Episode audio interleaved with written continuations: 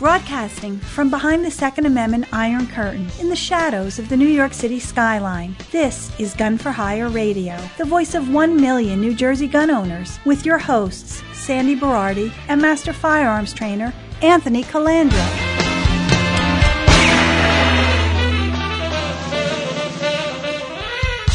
Live from the land that freedom forgot, the most listened to Second Amendment broadcast in the nation. Welcome to it. So I, I started to show my video teaser, and my picture shows the uh, Gun For Hire uh, Radio Horse's Ass Award. Nice. And uh, the Horse's Ass Award this week is going out to all of the uh, police department clerks and uh, chiefs and, uh, you know, uh, the uh, administrators that are lying to the countless people that are waiting for their F I D cards, their pistol permits, and their carry permits. Uh, I have countless stories and emails from departments lying uh, because they're either lazy, inept, overwhelmed, or they just or they're anti. Uh, law-abiding citizen, anti-law-abiding gun owner, anti-gun or whatever. But the, the the magnifying glass is on all of you, by the way, and the pressure's being put on with the emails and calls to the chiefs and the mayors and all the other elected officials. So uh, your time is coming. So you all get the Big Horse's Ass Award. And uh, without further ado, uh, back by popular demand, we have Jay Factor, who is our two A historian, and he's going to be updating us on a bunch of stuff. He's been he's been doing this whole video series of educating people, and he's been helping a lot of people out with guidance and direction.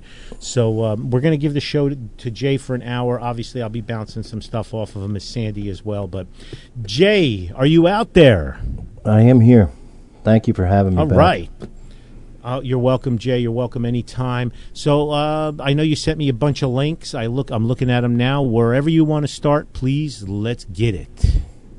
So you asked me to do a show on the history, and I think with the Coons case and the Siegel case working right now, um, the history becomes more important than ever because New Jersey is literally throwing any single analog they can find at the wall. Yeah. And it's really important that people understand what analogs are allowed to be used and what are not. And so the first thing that I want to go over today, which I think is the most important, and Sandy's going to have to track me on time on this because I'm I'm really dealing with like one hundred fifty years and trying to fit it all into a um into a radio show, but the New Jersey Constitution of nineteen forty-seven has a clause in Article one, Paragraph three, and it reads that no sh- no person shall be deprived of the inestimable privilege of worshiping Almighty God in a manner agreeable to the dictates of his own consciousness conscience.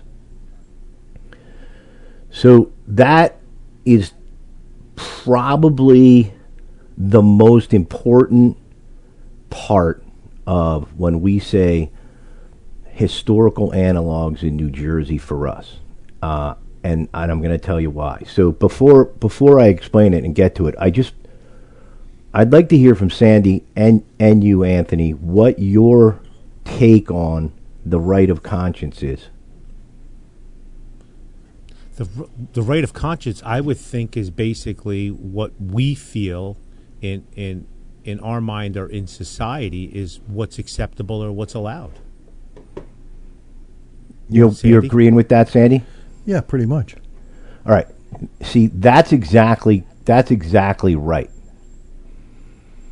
And so I think that over the last two hundred fifty years, and actually uh, if we want it from where I'm going to start, it's going to be about three hundred fifty years, that people have hmm. lost track of what the, the right of conscience is, and they think that it's the freedom of religion. And it's not the freedom of religion. It's exactly what you guys just, just said it it was. And so I'm going to go back to I'm going to go back to sixteen hundred New Jersey, okay?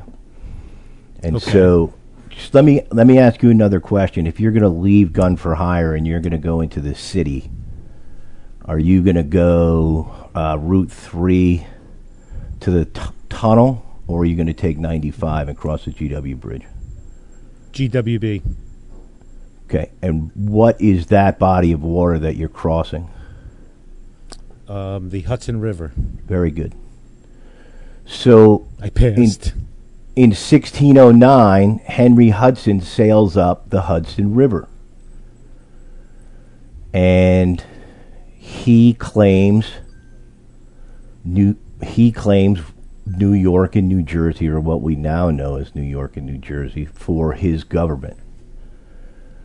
And what when you go into the city, what would you what do you call the city? Back then, Manhattan. No, no. The island of Manhattan.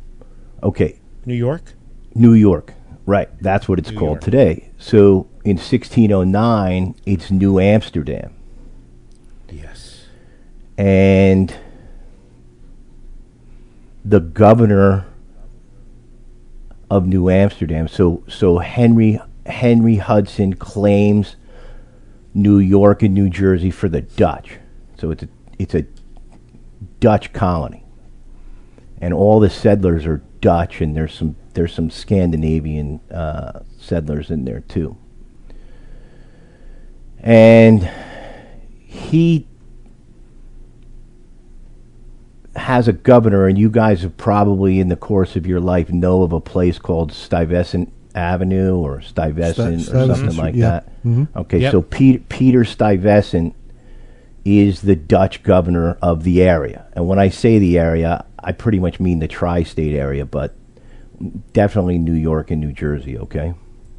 And so, like, I know there's places in Brooklyn that are very heavy Dutch with a lot of Stuyvesant Avenues. Um, mm-hmm. Paulus Hook is, is Dutch, things like that. Bedford-Stuyvesant. Right. So what happens is the Quakers are coming over here from England, and they're they're really escaping Catholicism. They don't want to pay taxes to the Church of England, and they think that their religious freedom says they don't have to do that. And these these guys must be super into it, because I can't even imagine getting on a wooden ship hmm. sailing three thousand nice. miles across the ocean, because Um, what a set of stones. Yeah, uh, yeah, unbelievable, seriously. Right? But yeah. These guys get here, and they petition uh, Peter Stuyvesant for citizenship, and he blows them off. And so they start sending word back to England that the governor of this area won't won't let them live here. And so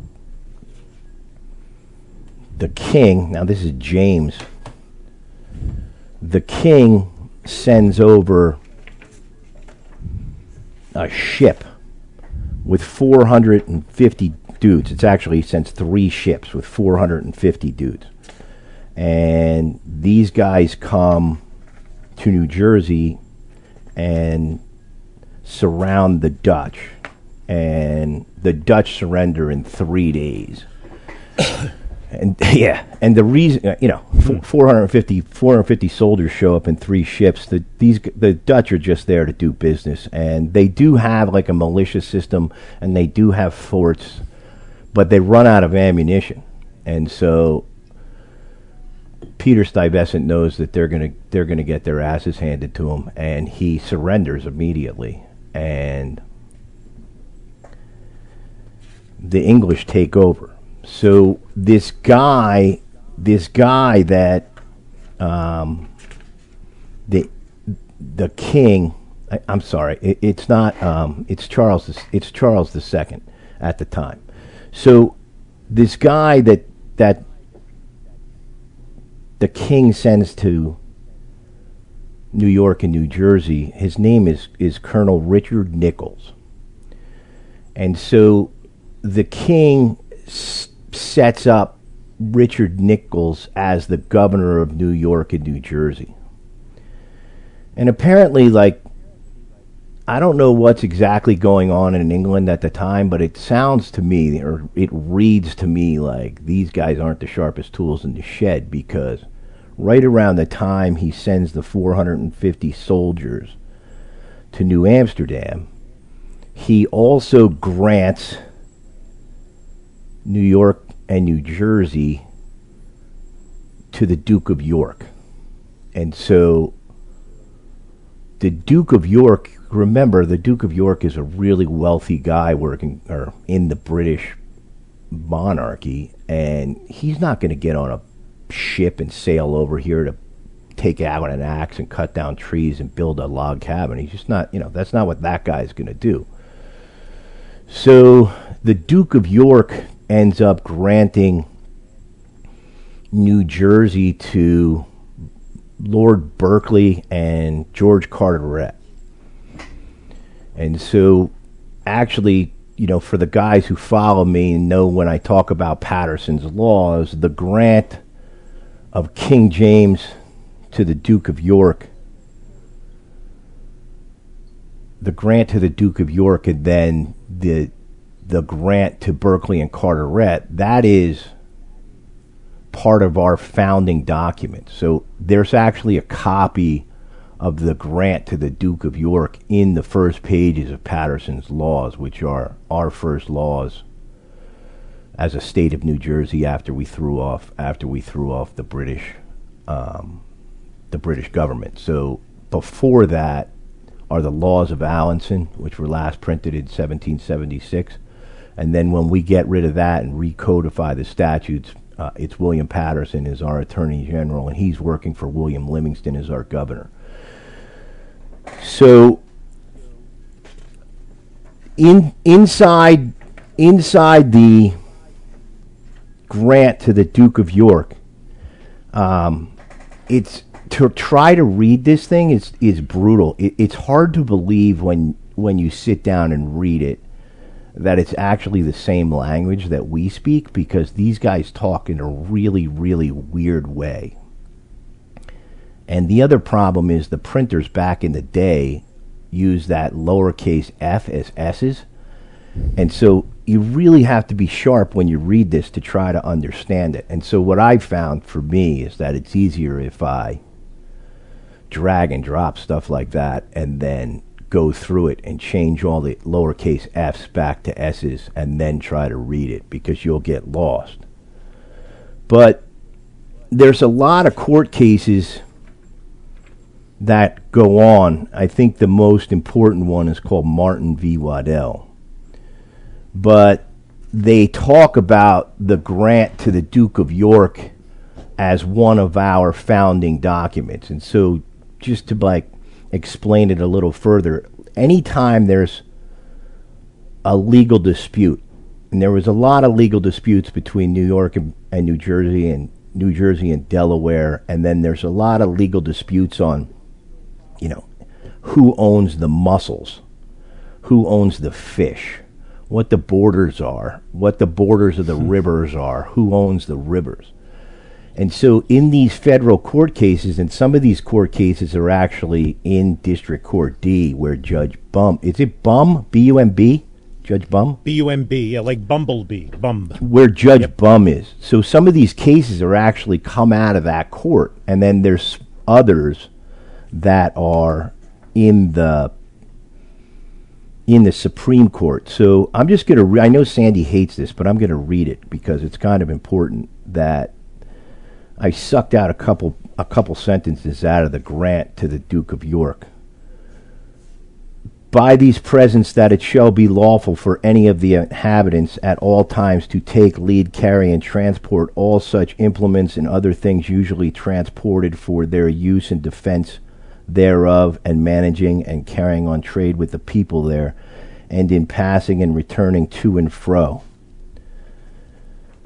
The inhabitants of the said territories, they and every other of them, shall and lawfully may from time to time and at all times hereafter forever, for their several defense and safety, encounter, expulse, repel, and resist by force of arms, as well as by sea as by land, and always and means whatsoever, all such person and persons as shall, without the special license of our said dearest brother. That said dearest brother is the Duke of York.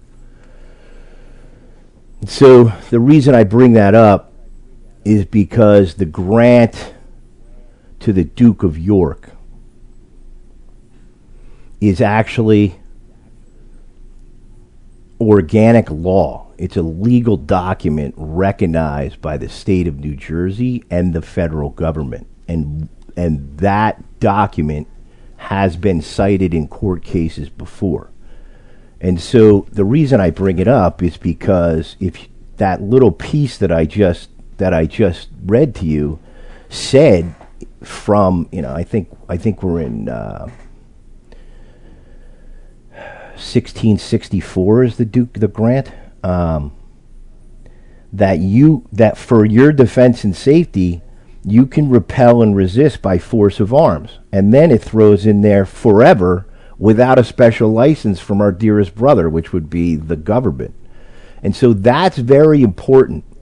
And so while while the the grant to the Duke of York doesn't fit into what we cons- would consider at the time of the founding, at the time of the founding is not locked into the bill when the Bill of Rights is ratified, or that seventeen ninety-one number that people talk about. So it's not locked yeah. into that particular year. It's the experiences of the founders that led to the Second Amendment. And so it's to have the grant from the Duke of York in your back pocket when you're arguing in court is very important, especially especially and it's it's interesting because it seems to me the only citation the state makes that holds any sort of water at all, and it's not it's not much water, but Anthony Anthony forwarded me a list from A N G R P C of all the documents from the case. And one of them is called the Certification of Joseph R. Klett. And Joseph R. Klett is the New Jersey Division of Archives and Records Management guy. Mm-hmm. And so he's the guy that comes up with the seventeen seventy-one law that the state is citing as one of their analogs to say that they're mm-hmm. allowed to regulate carrying of arms on private property. And it's a really, really weird analog for a multitude of reasons, but the one thing that I think gets missed when people are arguing court cases is sometimes I think, and what what did they say the other day, um, Anthony, that the state filed one hundred pages? Is that is that? Yeah, they asked permission. The lo- the, the the rules are sixty pages. They sixty asked pages. For one hundred pages. They want one hundred and the, pages. And the judge and, granted it. Well, they're really shooting themselves in the foot because um, it's very difficult for people to read and understand one hundred pages. Even sixty pages is a lot. So to me, it would seem to me if you had a really good analog, you would just list that analog and say, this is why we made this law. And I don't I don't think they have it, and that's why and that's why they're trying to hit the judge with one hundred pages. But but the judge is not stupid. Right, right. So the the seventeen seventy-one law that New Jersey cites is actually a game law, and it was designed because what was happening was people were going on other people's property. And when I say other people's property, I don't mean into their houses. You got to remember, in seventeen seventy-one, New Jersey doesn't look anything like it looks today. It, it's just woods.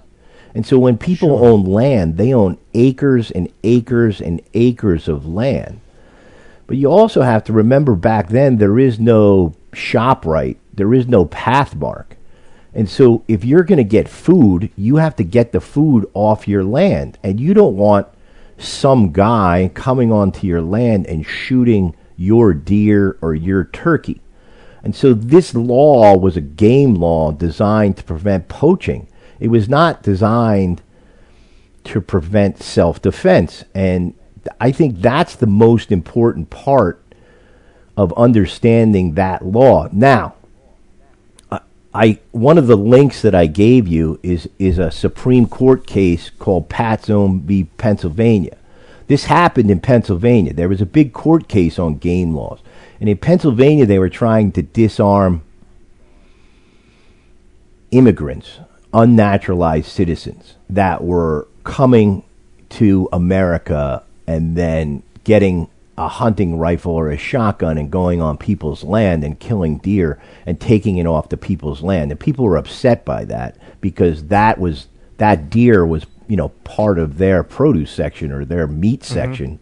And that's where they got their food from. So they were very upset. And so the reason that that Pat's Own's important is because the Supreme Court actually upheld the Pennsylvania law that said you could prevent people from carrying shotguns in the woods. It wasn't really a private property case. But what it did say in Pat's Own was that the reason it's constitutional is because the law doesn't prevent anyone from carrying a pistol, which may be needed occasionally for self-defense. And that is critical. Because for the same law as the law that New Jersey is citing with that seventeen seventy-one game law, that in order for the law to be constitutional, you could prevent hunting, so you could technically prevent someone from carrying a hunting rifle. You can't even have that in New Jersey, so it would have to be a shotgun, right? And so you yeah. could prevent someone from hunting. And and the and it's interesting if you actually read the law, it's less about hunting and more about setting traps, um, setting guns on strings with tripwires and traps more than it actually is guys walking through the woods and hunting. But it's very interesting that the guy, and the guy's name again is Joseph R. Klett, the guy from the archives, cites the entire law in Allison's law, and there's there he doesn't like he doesn't type it out. He actually puts pictures of Allison's laws in his brief, in his certification. So this is Angela Kai using this as as her analog. But but the the section that they're using is section twelve, the um the game law, and then what they try to claim is that these laws are carried forward in the state constitution of seventeen seventy-six, and there's a section in the constitution of seventeen seventy-six that says all the laws of this province contained in the edition lately published by Mister Allison shall be and remain in full force until altered by the legislature. And they're trying to say that this game law is not altered by the legislature. There's some there's some problems with that, but what I want to explain to you is that if you if you actually read the whole statute, New Jersey New Jersey's either they didn't read it or they didn't understand it. But in section two of the same seventeen seventy-one law that New Jersey's citing about private property, it says nothing in this law shall prevent anyone from carrying a firearm upon the public highways. And so that is that is really goes that is the opposite of what New Jersey's claiming when they're saying that you can't carry your handgun with your two C fifty-eight dash four permit under this Danielson bill in your car.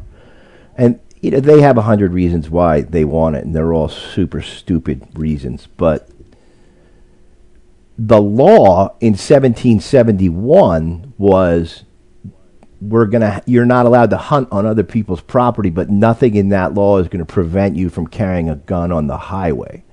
And so, right there, New Jersey. If anybody, if anybody picks up on that, like if Dan, if Dan picks up on that, or uh, David picks up on that, that crushes the whole "you can't carry in your car" argument. And so, there's there's some more problems. There's some more problems with the seventeen seventy-one law. And so I sent you guys two links from two New Jersey court cases in the New Jersey Supreme Court. One of them is Champ v. Schenck, which is eighteen seventy-eight, mm-hmm. and the other one is Boviar v. Baltimore and New York Railroad. And so those are really, really good cases for us to understand as historians, not as lawyers. Sure. Because what they say is Once Patterson recodifies the laws in eighteen hundred, anything that Patterson doesn't include in the laws is not applicable anymore. So if Patterson doesn't include that anti-poaching law in there, it's not applicable. And and the reason that I know this is because I, I've been dealing, remember, I started doing this years and years and years ago. And well before Bruin in New Jersey, they came at us with that statute in Northampton crap. And so the reason that I know it is not, and it was easy for me to get there, was not because of New Jersey's citation of the seventeen seventy-one case. It was because I've been fighting the statute in Northampton for years, and that was never recodified in Patterson's laws in eighteen hundred, which meant it was never applicable to the state of New Jersey. And there's actually a clause in Patterson's laws that says no adjudication, law digest, law from England shall be accepted in any court of law after July second, seventeen seventy-six. And, and that's in that's in Patterson's laws. And so, you know, the state of New Jersey shouldn't have even been citing the statute of Northampton back in that Burton case. But you got to remember that, you know, this whole disarm the people thing, um, the Second Amendment is not unlimited. That that scholarship began in the sixties. And so what they're trying to do with that is make us feel like the right has limitations. And that is actually absurd, because the definition of infringed is actually to limit. And so you can't say it's unlimited if the definition is shall not be infringed. Like, that just doesn't make any sense. And so you've got to understand why New Jersey does this. It, it, the, one of the reasons that they do it is they want to start casting doubt on how important the Second Amendment is as far as setting where the law's boundaries are allowed to go. Okay? And so I'm gonna I'm gonna move off I'm gonna move off of that, and I'm gonna get back into this right of conscience. And Sandy, you're gonna have to keep me you're gonna have to keep me on time, because well, we're getting close well, to you'll hear music right now. uh, so maybe it would be a good point to uh, Okay. To break. And why don't you do the break, and then I'll I'll I'll yep. start from scratch on the return. Diane Pruitt, founder, Guiding Reins Equine Assisted Therapy for veterans, first responders, and their families. Another incredible activity that we've done. We had them work in teams um, where they had to get the horses through the obstacles.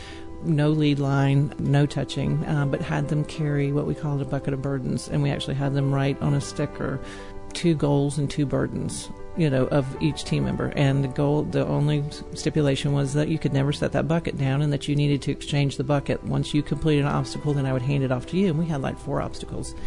And so I observed, and we watched this team go through this whole process. And when uh, it was a female veteran, she never let that bucket go. And once they completed an obstacle, we asked them to, to take a rock or goal out and set it down the obstacle. Never unloaded a rock. Finished the whole activity. I asked her how that went. She said, oh, it went great. You know, the horse did everything, and um, yeah, we feel like we really succeeded, and we really feel good about it. And uh, she's standing there holding, and I said, uh, you're still holding that bucket of burdens. And again, it was, she looks down at the bucket and looks at me like I had hit her between the eyes. And it just, again, the tears started to flow, and I said, you carry it all? She said, I sure do. Carried all those dreams, all those goals, and all those burdens, but would not hand it off to somebody else to unload it. That's that magical part I can't explain. You can help keep this life-changing and vital program alive for veterans, first responders, and their caregivers. Won't you please help? one hundred percent of your one-time or recurring tax-deductible contribution goes directly to transforming the life of a deserving, disabled brother or sister in arms. Let's not turn our backs on those who have given themselves to preserving our liberty and rescuing us from harm. Please join me and the scores of other veterans and first responders who are stepping up to help our fallen brothers and sisters. Go to guiding reins dot org. See what they're accomplishing and consider helping us save this program from extinction. Because if it disappears, so does hope for so many families just like yours. guiding reins dot org. G U I D I N G R E I N S dot O R G. So let's get some housekeeping done. Marty's V-Burger, martys v burger dot com. One best handmade personal burger, vegetarian, oh, excuse me, vegan burger. So check out martys v burger dot com. Uh, if you live in forty-nine states, not New York, you want to make sure you have U S. Law Shield. Go to U S. Law Shield and use Gun For Hire or Gun For Hire Radio for your discount code. If you live in New York, anywhere in New York, N Y TAC Defense, Peter Tillum, N Y TAC Defense, very important. Decoding Firearms by John Petrolino. It's available on Amazon, Kindle, at Gun For Hire, and it's also available at Aberdeen Guns in Monmouth County. Go down there and ask for John. Uh, you can pick up uh, Crime Proof there, as well as uh, Decoding Firearms by John Petrolino. Please check out the Quarantine Crawl, over three hundred sixty two A businesses, products, and services, quarantine crawl dot com. My doctor, Optimal Health Wellness N J, Optimal Health Wellness N J, Doctor Joseph Sambatero. For a few hundred dollars a month, you get concierge medicine. No more waiting in offices and waiting six months for a friggin' appointment. Very, very important. Lake Island Rifle and Pistol Club, L A K E I S dot org. Lake Island Rifle and Pistol in Carteret is looking for junior rifle members between twelve and eighteen years old to learn firearm safety and to compete in small bore and air rifle competitions. If you find yourself in the Scotch Plains area, check out zen float center dot com. The owner, Sharon Decker, and her husband, Chris, are salt of the earth people, and you can go and get a nice float and clear your head and have a great relaxing experience. And the last thing I want to talk about is Friends of the N R A, w w w dot friends of n r a dot org. Go on it and search by zip code, and you're going to see October fifth, twenty twenty-three, at Biagio's in Paramus is going to be the North Jersey Chapter Friends of the N R A dinner. I will be the keynote speaker. It will be a huge fundraising event. There's a lot of opportunities there. Support those who support you. Thank you, Steve Churchill, for being the chairperson of the North Jersey Friends of the N R A. I hope to see you all there. Without further ado, Jay, tell us about what you were. Go right back into it. It's all yours, brother. All right. So, a couple years ago, when we were when we were involved in the che- in pushing that Cheeseman case uh, around the time of Rogers, so we're in like twenty eighteen, twenty nineteen.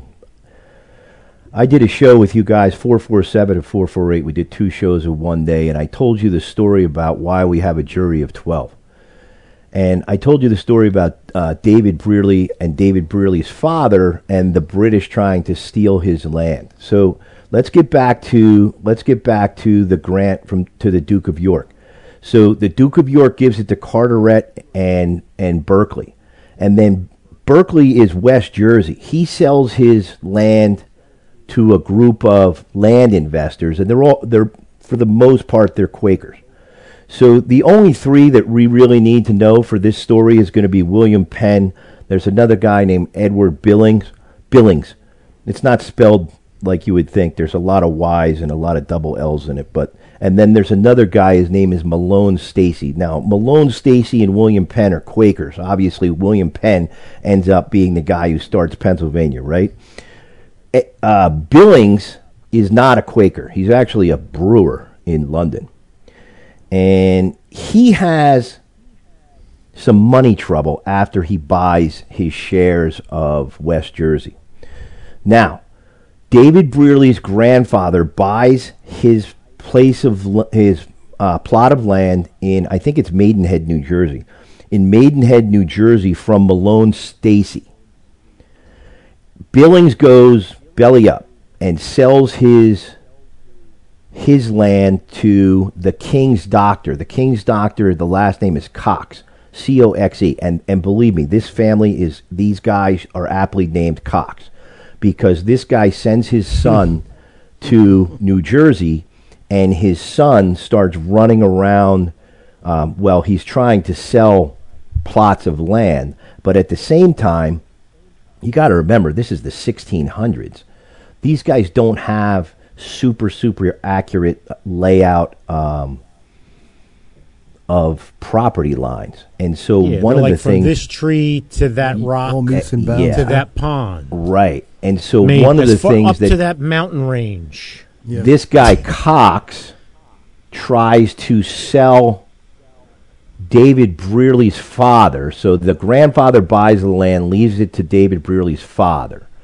This guy Cox comes in and says, whoa, whoa, whoa, your title's bad. You didn't buy that from Mahlon Stacy. That was Billings' land. And if you want to stay here, you have to pay me for the land. And so Brearley, the father, shows his deed, except the problem is this family Cox, and this family Cox is bad. Like, Cox is the, is the stamp collector up in up in Boston that gets thrown out of Boston. If you've ever heard me tell the Woodbridge Sons of Liberty story, he comes down to mm-hmm. New Jersey before the Woodbridge Sons of Liberty chase him to chase him to Philadelphia. But this family is bad, and this guy is evil. And he, because he's connected to the king, he's a he's on the New Jersey Supreme Court. So obviously his his paperwork wins in court, and he's the guy who has Brearley's father arrested and sends the, the redcoats to arrest him. And so as the story goes, the neighbors would get together and they would take their guns and they would go overpower the jailer and they would break him out. And a week later, the British would come back and they would rearrest the father, and then they would put him in jail, and then the, and then the neighbors would break him out again. And so there's a case called Holmes v. Walton. It's actually a Monmouth County case, and it's a very, very interesting case in Monmouth County because there was a lot of fighting about produce and animals, and there was a law that was made that you were not allowed to sell your produce from the fields and freehold, and you're not allowed to sell your animals to the British and ship them through Middletown into Highlands and then get them on a boat to go to New York City. And obviously everyone would want to do that because the Americans are paying with paper money and it's worthless, and the British are paying in sterling silver. Anyway, in Holmes v. Walton, this guy Elijah Walton stops a wagon train, and if you do the math, it's in the today the value of the wagon train is millions and millions of dollars, and he seizes it and takes it. And so the argument in court by Holmes, Solomon Holmes, is not is not that he committed the he sold goods to the British. It's that he was convicted by a jury of six, and that's not fundamental. And that is why Brearley the son, even though he's a patriot and and ab- absolutely detested people selling produce to the British, he overturns the case because the guy wasn't tried with a jury of twelve. Now, also in Judge Bum's court, there's a case in nineteen fifty. It's called Jepson, United States v. Jepson. I sent you the link to it. Super yep, important uh-huh. case because it explains the entire Holmes v. Walton story better than any history book I've ever read. It's amazing how much information is in this decision. And what they explain is that David Brearley went through our founding documents, which would be the grant to the Duke of York, and then there's another one that is the Constitution of e- East Jersey in sixteen eighty-three. And they, they cite two more. Now, all of these documents that are cited in... All of these documents that are cited in Jepson exist. I sent you the link. I sent you a link to the New Jersey, what is it, the New Jersey Archives, okay? Mm-hmm. And that, I think it's page one fifty-three, in in the Constitution of East Jersey in, I'm sorry, it's sixteen eighty-three, the Fundamental Constitution for the Province of East Jersey, sixteen eighty-three. Okay, I sent you a link to that. Um, which you can post for your readers, and it's on page one fifty-seven, and they they discuss the right of conscience. So this is, remember, we got a big problem with Quakers and non-Quakers here, and we also have a big problem not only with Indians, but we have a problem with the Spanish, and we have a problem with the French, and we have a problem with trappers, and we have a problem um, just like is going on in Holmes v. Walton, that people are being robbed as they're trying to move their goods around and sell their products. They're just being robbed as they take their carriages down the street. And in Monmouth County, they they actually, it, it wasn't a written law, but they told people in Monmouth County at that time, you have to carry your weapons with you all the time. Whether you're transporting your produce, whether you're going to church, whether you're on the farm, you need to have your weapon with you all the time, because we don't want these guys to steal the produce and give it to the British. So here's what here's what the right of conscience read in sixteen eighty-three, and that amongst the present proprietors there are several that declare that they have no freedom to defend themselves with arms, and others who judge it their duty to defend themselves, wives, and children with arms. It is therefore agreed to and consented to that they, the said proprietors, do by these presents agree and consent that they will not, in this case, force each other against their respective judgments and consciences, in order whereunto it is resolved that on one side no man declares he cannot for conscience sake bear arms, whether proprietor or planter, shall be at any time put upon so doing in his own person, nor yet upon sending any to serve in his stead.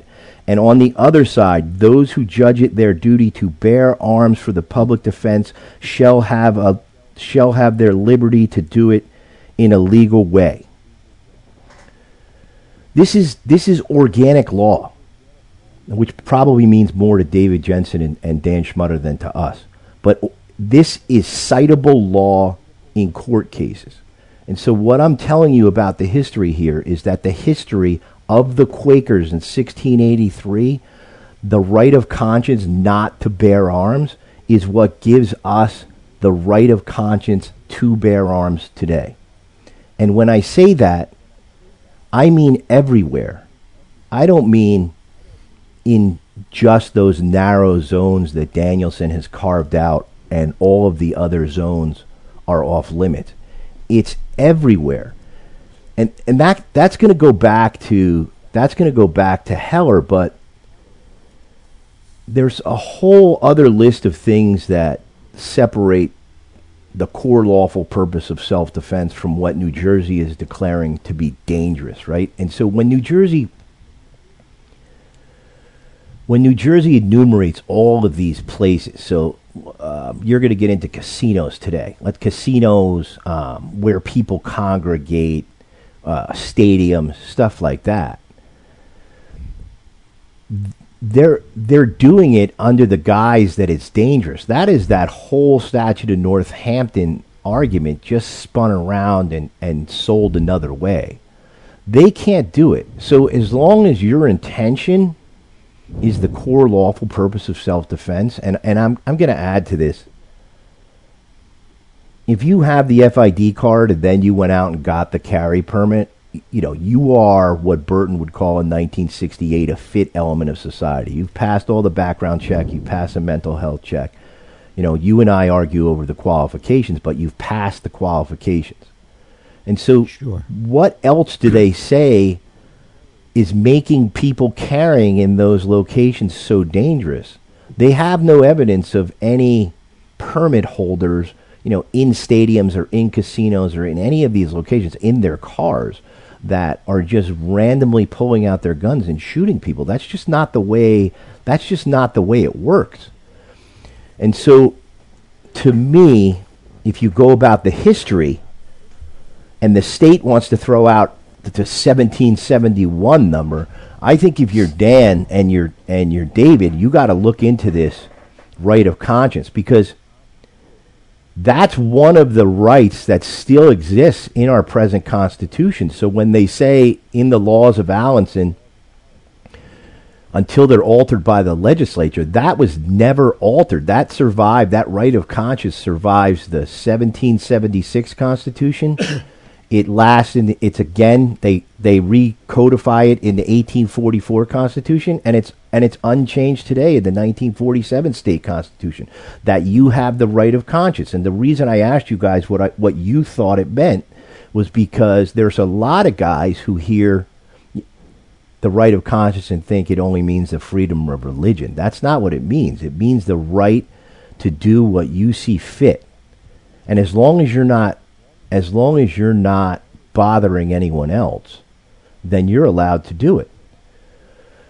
So I think that's kind of the problem that the state is going to run into with their with their horrific, horrific analogs. Okay, you know. So real quick, uh, the A- ANGRPC put out an alert that we should boycott all of the Atlantic City casinos.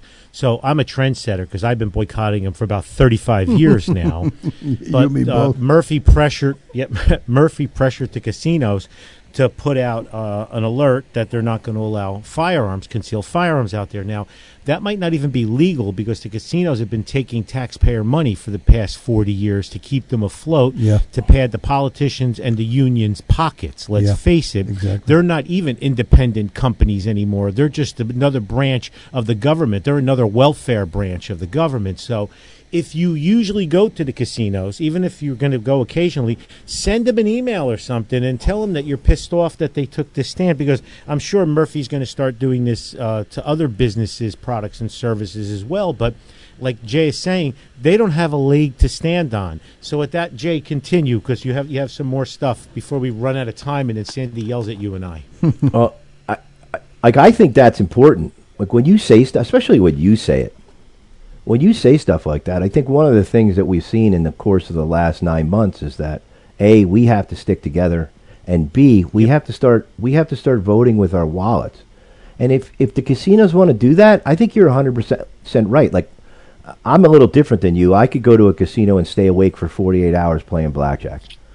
I don't. I, I never drank when I went to a casino. I drink coffee the whole time, and I, and if I'm winning, I could stay there for forty-eight hours. But but I will never go again. Now. Like, why would I want to go if Good. They're going to be like that? Right. Yep. All right. So let's let's move forward a little bit to seventeen seventy-four. And, and I think this is, like, historically one of the things that people miss. Um, and I know that they didn't teach us this in high school, and I don't learn this probably until I'm thirty-five. But I've often said on your show, like, we didn't go to war over the tax on tea. And I told you guys the John Langdon, Paul Revere story the last time. I, I, I right. think that was four forty-eight, right? Yes. But what happens in October nineteenth, seventeen seventy-four is that the British Secretary of State, the Earl of Dartmouth, sends a circular letter to all the governors of the colonies. And that circular letter, I'm not going to read it, but I'm just going to give you, um, I, I, I sent you, I think, a link to this as well. If not, I'll get it up for you. Th- they're banning the exportation from Great Britain of gunpowder or any sorts of ammunition without a license from the King or the Privy Council. And that's a really good twenty twenty-three way, way to say what they took forty-two sentences to say. But what happens is the governors, and when I say the governors, I'm going to use I'm going to use Dunmore in Virginia, I'm going to use Gage as the military governor in Boston, and then I'm going to use our governor, William Franklin. They don't take that letter to mean any gunpowder, lead, or ammunition that's being shipped into the into the colony after October nineteenth, seventeen seventy-four. They mean, they they look at that as, we're going to seize all the gunpowder, we're going to seize all the weapons. And so where I find the circular letter for the first time is in the New Jersey Archives. I'm reading a New Jersey Archives printed in like the late eighteen hundreds, and I stumble across this. This is amazing.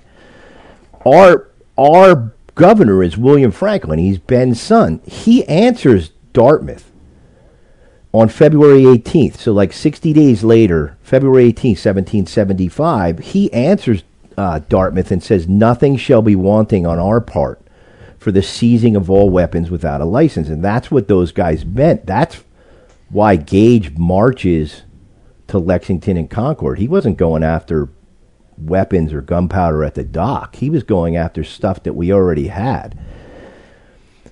Can I, I'm just going to add something here, because I was talking to you about this before. If you're a history guy like me and you read the circular letter, you have to understand how precarious the Second Amendment supply chain is right now. Like, the government, and when I say that, the government that we're dealing with right now, as far as guns and ammunition are involved, are what I would call, if we were going to give it an analog at the time of the founding, loyalists or Tories. Yes, they're they're Tories. Yes, they're yeah. Tories. They don't want yes. us to be armed because they don't want us to have the power. Right. And so they're when I explain the crown. about yeah, and when I explain yeah. this, um, I'm just going to tell you, I had an epiphany probably in November of last, um, right before the you know two months before New Year's, but. I kept bouncing back to the circular letter. I kept bouncing back to the circular letter, and then it hit me. I was I, I talked to guys. People call me all the time and ask me what gun they should carry or what holster they carry or what ammunition do I carry. You, you, you know, you probably get four thousand times more of those than I do, but I get enough that I keep telling people to gum, go to Gun For Hire and buy their guns from you. And I had an epiphany, and I think that your listeners need to understand this. We can't be worried about saving twenty dollars or fifty dollars or whatever it is to buy or shop online. That this supply chain thing is so precarious, we have to keep our firearms vendors and our firearms ammunition sellers in business. Amen. If that means paying an extra ten or fifteen percent, we have to do it. Absolutely. Now, you guys know, like, I, I, it takes it takes me... a half a day to go to Gun For Hire to shoot. So I can't, I can't, I am all about, I am all about giving back to those who support you, right? But that's not really, I mean, that's a nice, that's a nice feature for me, but the reason that my whole family is members of Gun For Hire is because you built a better mousetrap. My wife actually wants to go to Gun For Hire. She loves the ladies' room, always talks about the ladies' room. My kids have memberships, and so for my wife, when my kids are home from college, to go to take a day off from work and go to Gun For Hire, she actually enjoys it, and it enables me to shoot an extra day. That being said, like, I'm going to try to buy everything I can from Gun For Hire, but I'm in Monmouth County, so I also have, and I'm not going to mention names, but there's two guys down here that are with one's within fifteen minutes of my job and one's within fifteen minutes of my house. They're they're not anywhere near Gun For Hire. These are small shops. But I'm going to go buy from them if I can't get the Gun For Hire. I'm not going online to try to find something to save ten or fifteen dollars because I understand the history and I understand what the British were trying to do. And you're you're going to see you're seeing this now with these ammunition logs that they're trying to get. They're trying to cut the supply. They can't get their way in court. They're going to try to cut the supply. And if and if the, the gun vendors and the ammunition sellers don't have the money to defend themselves in court because they're worried about getting their prices to the bare bone minimum to make three cents on a three cents on a box of ammo and four dollars on a handgun because they have to compete with online sales, you're just putting our own guys out of business, and that's ridiculous. And so I'm just telling you what I'm doing, but for me, I will never buy online again. I'm buying, I, there's three places I buy from. I'm trying to buy most of my stuff for Gun For Hire because Gun For Hire, I know how much you support, I know how much you gave to the Cheeseman case. I know exactly how much you gave to the Cheeseman case. I know how much you, revenue you generated for the Factor case. I know how much you do for the cause overall. And when I say that, I'm not just talking about Coons and I'm not just talking about Siegel. I'm talking about all the cases. And so you are the biggest ally that any of us have. And so for anybody to be out there and be like, well, I could buy a hollow sun twenty dollars cheaper online, that's just idiotic. And you're, and really, you're really just shooting yourselves in the foot by buying online to save twenty dollars. So that I just wanted to throw that in there with the circular letter because that's how fragile the supply chain is. We are literally in October of seventeen seventy-four. These guys are doing everything that yeah. they can to make sure that we can't exercise our rights. And right now, it seems to me, they're trying to cut off the supply of ammunition. How much time we got, Sandy? You're absolutely right. We got about ten more minutes left, and, and that's a very, very important point that you're making, too, especially for the guys in Western Jersey who uh, routinely will go over to P A. Or, and, and, again, they're making these laws with the registration, with, with taking your name down, for the sole purpose to push people out of the state so they go to Pennsylvania, go to Walmart, go wherever to buy their ammunition so they don't have to be recorded in New Jersey. But what you're doing is falling into the trap that they're setting, which is to try to push every firearms dealer and ammunition dealer in the state of New Jersey out of business. Yeah, and then after they do that, then they're going to put troopers at the Pennsylvania Absolutely. border, and well, they're they going to stop have. people on the way back in. Yes, and they they, and it's they been do that pr- now. With they the do gun it now. Shows. Right, exactly. You know, uh, real quick, uh, yesterday morning we woke up. And we go on the F A R system at the gun store, and the uh, ammo registration started for handgun ammunition. You know, we usually have to ro- log it in our on a book, right? Mm-hmm. When somebody comes in to buy handgun ammo, that's going to leave the range, leave the gun store. Now it's online, and it's a one dollar fifty charge, surcharge. Jeez. No warning from the state police, no training, no education for every firearms dealer in the state of New Jersey. We just woke up in the morning, and it opened up with, you have to start using this immediately. So a total violation of, of everybody's security.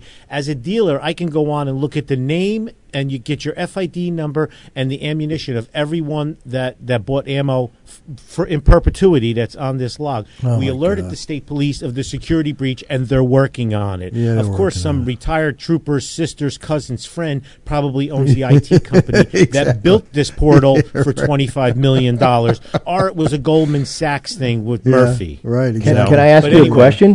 What, what would happen sure, if you didn't do it? You just said, I'm waiting for guidance. Uh, they come lock they me come up. Like, yeah, with exactly. a yeah, exactly. Exactly. Think about think about this. Lord yeah. Dartmouth sends a letter from England that comes over on a ship, gets here, is read by our governor William Franklin, and he writes a reply, sends it back to England, and then Gage marches on Lexington and Concord, and all of that happened faster than the New Jersey State Police can issue a carry permit. They're waiting for guidelines. That's great. They're yeah, because they're all waiting for guidelines. But right. if you if you say, well, I, we don't know how to do this, then then they'll take away your license. Right. Now, if you want to do one more, I shipped one more up there. I I think um, this is this is a really good one. So, if you look at the New Jersey Constitution of seventeen seventy-six, there's only two signers on it. One is Samuel Tucker. The other is William Patterson. William Patterson is really an unbelievable guy, and I think he's underlooked in history. But this guy's amazing. So he represents New Jersey in the Constitutional Convention. After the Constitution is ratified, he becomes New Jersey Senator in the first Congress. William Livingston dies. He leaves the Senate and comes back to be New Jersey's governor. George Washington appoints him seventeen ninety-three to be an associate justice of the Supreme Court, and he he writes some unbelievable decisions. But in this area of seventeen ninety-three, so from February thirteenth to April twenty-fourth, he's moving from the governors of New Jersey to the Supreme Court. He starts writing letters to the newspaper. So to put it uh, in an understandable way, this is exactly like a Federalist paper, okay? Except it hasn't really gotten around. Most historians outside of New Jersey don't even know this exists, and no one goes back to it.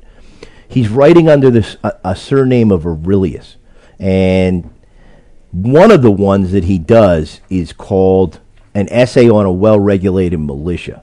Um, They appear in uh, Arnett and Blovitt's Guardian and the New Brunswick Adverti- Advertiser.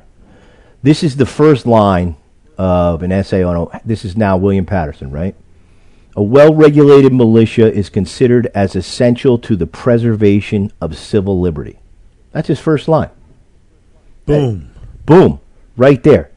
Second line, what indeed is a militia but the people themselves prepared to act as soldiers for the purpose of resisting oppression and securing their rights? To be prepared for war is the way to prevent it. To be ready in arms to meet and resist tyranny never fails to deter its re- approach.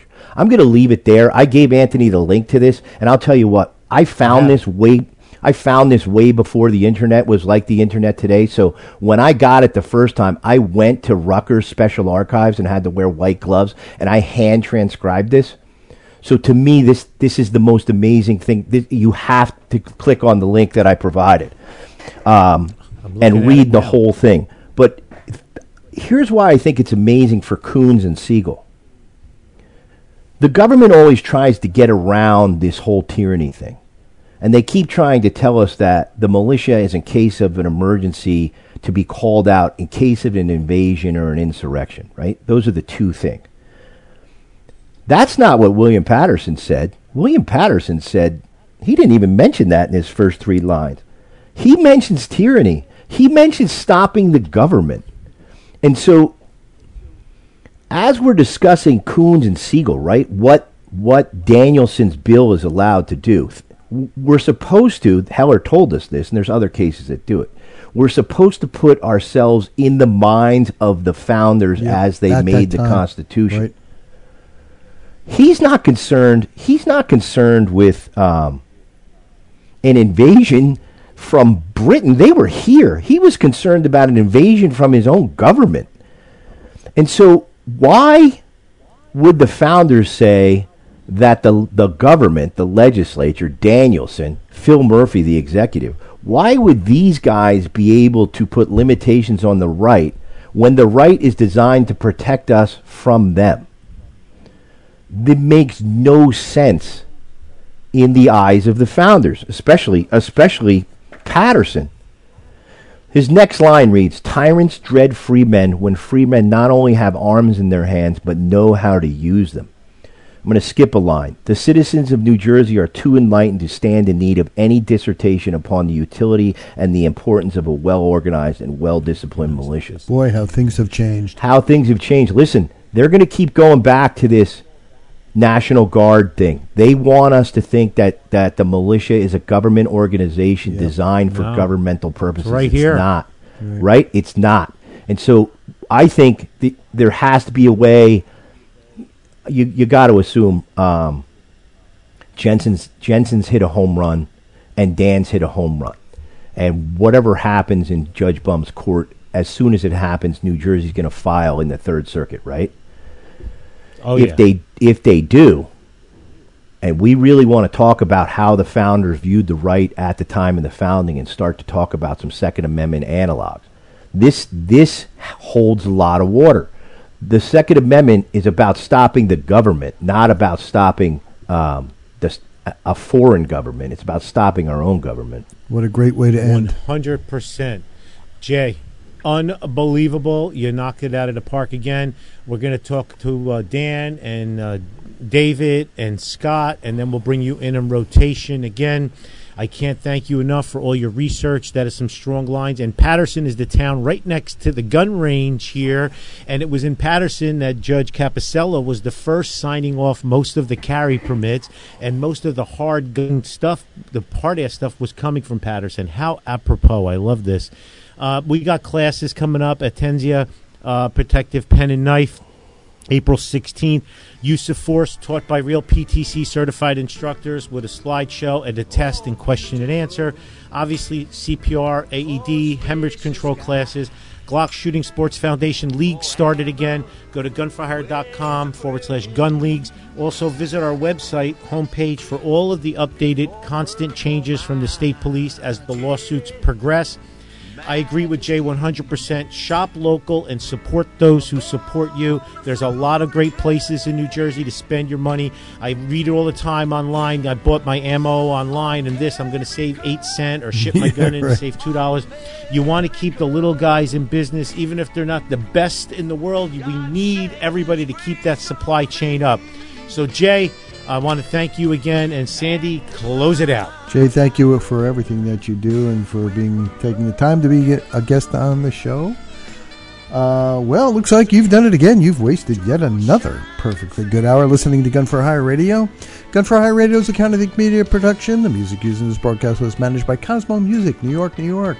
On behalf of our show host, Master Trainer Anthony Calandra, author of Crime Proof, Think Like a Criminal and Beat Them at Their Own Game, available wherever great books are sold, and at the gun shop, bookshop, gun range, known as Gun For Hire, where you can also purchase ammunition.